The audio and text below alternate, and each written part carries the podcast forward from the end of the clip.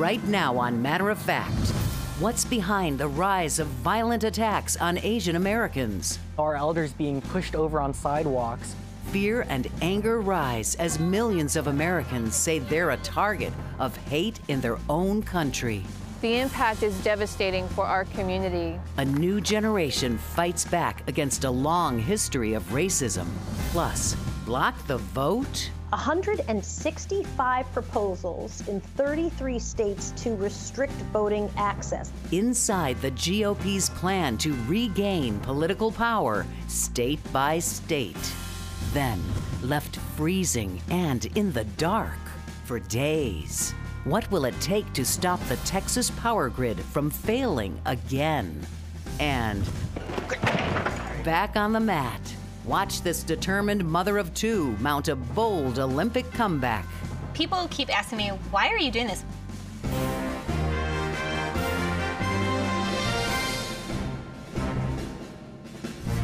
I'm Soledad O'Brien. Welcome to Matter of Fact. Violence against Asians has been spiking during this pandemic, and now a deadly incident is drawing new attention to an often underreported problem. According to Stop AAPI Hate, AAPI stands for Asian American Pacific Islander, it's received nearly 3,000 reports of people being spat on or verbally or physically attacked since last spring. AAPI is just one group that's tracking hate incidents, so that number could actually be higher. Activists say racist rhetoric about COVID 19 may be fueling the rise. While the motivation isn't clear for several of these assaults, the effects are the same. We head to the Bay Area to meet young activists who are trying to stop the violence. This time of year is Lunar New Year, which is really important to a lot of AAPI people. And it's been really hard, I think, for a lot of the API community. And we've been seeing a rise um, in incidents um, of violence. A lot of our elderly are being targeted. I'm Thomas Files. I'm 17 years old and I'm a senior at California High School in San Ramon, California. I'm Kylina Pana and I'm 17 years old and I'm a junior at the Urban School of San Francisco. We have a youth campaign that we started in the summer of 2020 and in this campaign the youth interns interviewed over a thousand young people. Over a third of them had personal experiences with hate incidents. We hear things um, such as, you know, Ching Chong or um, the Ling Ling jokes. When the president uses things like China virus and Kung flu, it gave a lot of people license to use that type of language towards especially the API community. We need to denounce violence as a whole and now we need This is not new to our community, the anti-Asian racism. My name is Cynthia Choi and I'm the co-executive director of Chinese for Affirmative Action. I formed a volunteer patrol group about a year ago to protect the community and the elders in, in, Chinatown. But that's not the solution, and it's not sustainable. Historically, Asians have been subjected to being scapegoated, to being blamed whenever there's been an economic crisis or health crisis. The impact is devastating for our community, and that's why we were here today. There is but one family a lot of times when it comes to racism in America, I feel like a lot of Asian American communities are left out of that discussion. And I think that comes from obviously the model minority myth that the API community is like somehow ahead and that's just like not true for every person and that doesn't fully encapsulate the API experience. Violence against Asian communities has a long history in America, dating back to the 19th century.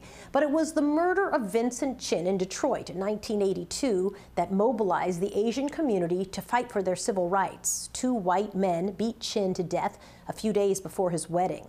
Chin was Chinese, but he was blamed for the rise of Japan's auto industry at a time when America was losing manufacturing jobs. His killers essentially got away with it. They received probation and a $3,000 fine. Helen Zia was a journalist at the time. She later became the spokesperson for the Justice for Vincent Chin campaign.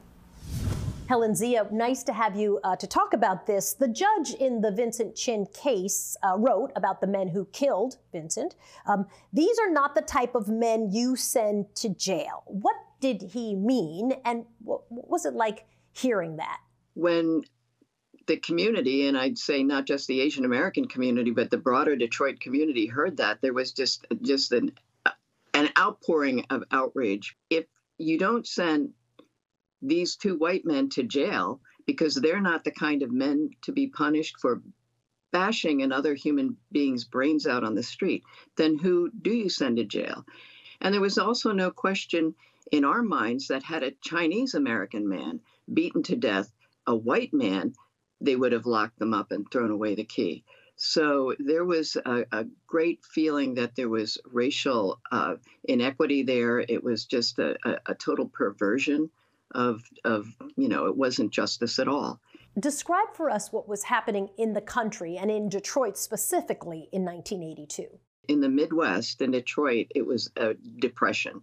It was um, a depression that had begun in the late 70s. People had no idea whether they would even have jobs uh, ever again, decent jobs. So we're talking about a time that actually was not that different from today. Did what happened to Vincent Chin, did it galvanize Asian Americans and did it galvanize a bigger community than Asian Americans, people who came in sort of as allies to say this is just not okay, regardless of, of what community you call your own. So Asian Americans came together because we realized at a time when people who look Japanese were being targeted, like today, anybody who looks Chinese is being targeted. It brought all those Asian Americans together and it also connected with Black, Latinx, uh, people of all faiths and um, colors and backgrounds. If any group was being targeted, that was harmful to all groups attackers in many cases are, for, at least the cases that get the most attention, are from communities of color. Do you worry that you'll potentially pit communities of color generally against each other? Yes, there's definitely a concern about pitting our communities together, and I think we're seeing that happen now. This has been going on for a long time and has involved attackers of every race, every color. And unfortunately, right now, so much attention is being given because the most recent things caught on video have been Black attackers.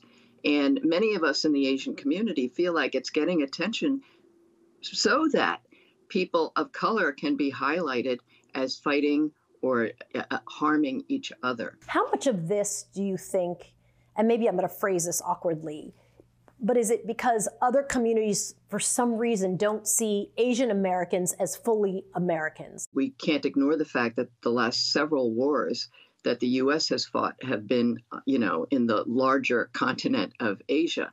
And so these images of Asian Americans always being the uh, the enemy here to destroy America, never possibly becoming loyal Americans or to be treated as though we could be trusted. That is something that we have been um, facing all along. We have to make ourselves part of the American democracy that talks about equality. The fact that you're born in this country and that makes you a citizen, that was established by a Chinese American in the 1800s, a Supreme Court case. And that affects all Americans. And so we have to do that kind of education, you know, over and over again. But, um, you know, we can't just stand by and let these things happen. Helen Zia, it's such a pleasure to talk to you. Thank you so much. Oh, the pleasure's mine. Thank you, Soledad. Coming up, what does it mean for the rest of the country when the energy capital of the world loses power for days? Plus, if you can't beat them, stop them? How some lawmakers plan to make it harder to vote. And fans are flipping out over this retired mom's moves on the mat.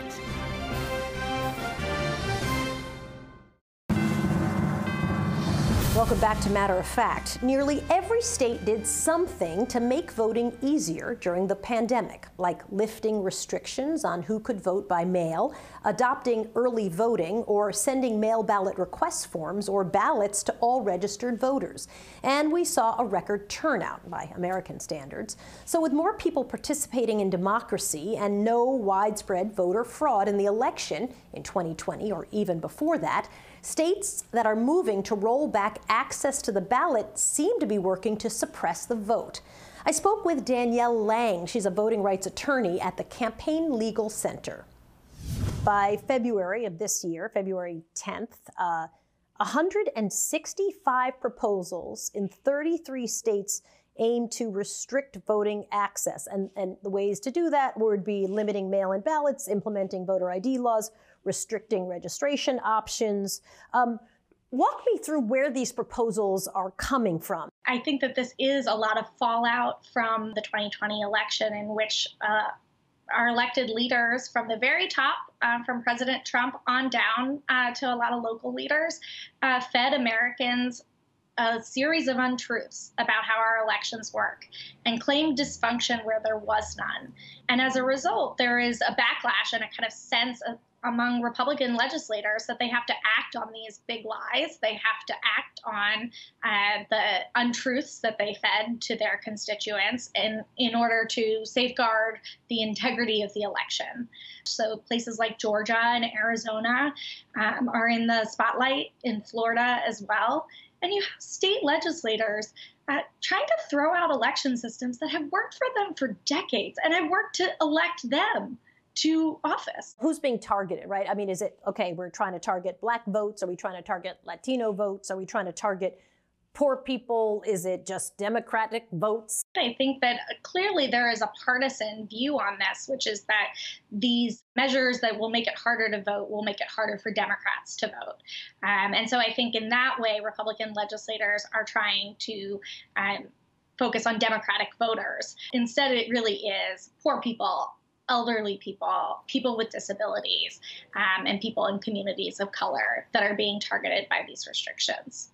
So ultimately, states and, and counties run the voting systems, right? So, what can the government, generally the feds, do to try to strengthen voter you know laws that would help people ha- have more access to voting and and make it you know obviously safe but but easier for two sessions straight, the House has introduced a bill called H.R. 1 or the People Act and made it their number one priority to pass democracy reform and set a baseline so that while states and counties will continue to run our elections, there will kind of be a floor on voting access. HR 1 would do that.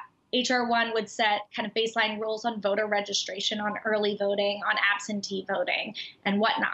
Um, and so that's the most important thing that the federal government can do. These are bipartisan solutions that are, have been very popular in lots of red states for many years. Uh, but of course, uh, short of legislation, uh, the Biden administration also has an important role to play through the Department of Justice. Uh, there's an entire division of the Department of Justice devoted to civil rights and then to voting rights in particular, uh, and that has laid dormant for the past four years. Uh, they can bring actions to enforce the Voting Rights Act, to invo- to enforce other federal laws that we already have on the books that protect voting, like the National Voter Registration Act. Danielle Lang, thanks for your time. Appreciate it. Thank you. Thanks for having me. Coming up, a leap into history. Can this mom become one of the oldest gymnasts to compete in the Olympics? Welcome back. When it comes to gymnastics, Simone Biles is widely considered the best in the sport. She's also considered old at the young age of 23. Well, now a fellow gymnast wants to shatter that narrative. Chellsie Memmel of Wisconsin aims to launch a return to the sport at the age of 32. She's a three-time world champion. She won a silver medal at the 2008 Beijing Olympics despite breaking her foot three days into training. And now, almost 13 years later, she has set her sights on the Tokyo Olympics. Good. People keep asking me, why are you doing this? Why are you doing gymnastics again? Why are you training again? You're 32, you're married, you have two children. I love gymnastics. That's the reason I'm doing it. I love doing gymnastics. I've been to three world championships. I have gold medals from two of them. I've been to the Olympics, have a silver medal, but also have had some untimely injuries. After I had my kids, I was like, I want to get back in shape again. So I started conditioning a little bit. During the pandemic, the gym was closed. I started trying some of the skills that I used to be able to do. I wanted to do better and be better and get stronger. And then it got to the point where I was like, hmm, I should try flipping, see how that feels.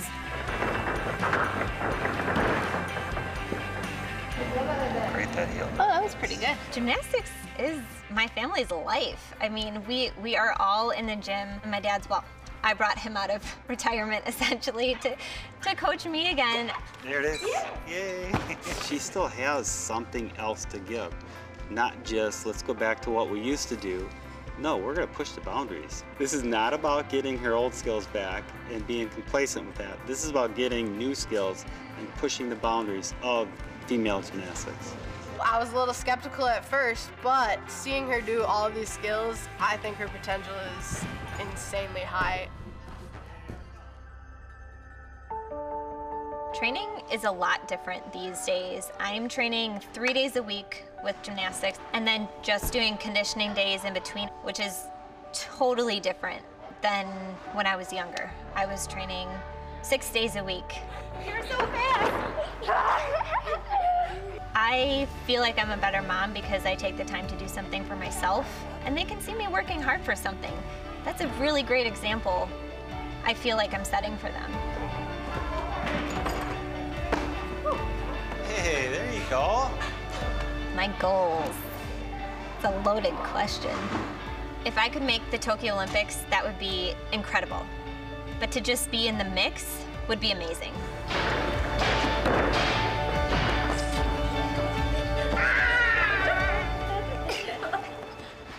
If Chellsie makes the U.S. women's Olympic team, she would be the oldest gymnast in nearly 70 years. Ahead on Matter of Fact, is America prepared for the next big power outage?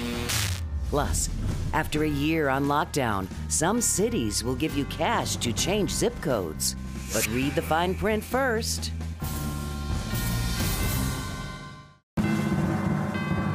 Welcome back to Matter of Fact. When the power grid in Texas failed during a massive storm, it left millions freezing and in the dark, and it raised questions about why Texas even has its own power grid. The country is divided into three grids. One covers the eastern U.S., another the western states, and then there's the Texas grid, which covers nearly the entire state of Texas. The Electric Reliability Council of Texas, or ERCOT, is the unregulated nonprofit that operates the grid. It was formed in the name of energy independence, essentially to avoid dealing with regulation from the federal government. ERCOT said a deep freeze coupled with the high demand for power was too much for the grid. While some wind turbines did freeze, ERCOT said renewable energy was not the source of the failure. It was traditional sources of energy like coal, nuclear power, and natural gas. Experts say the Texas crisis exposed how U.S. electric infrastructure may not be fully prepared to absorb steep climate related spikes in demand for power. Coming up, dreaming of relocating? These cities will pay you to move.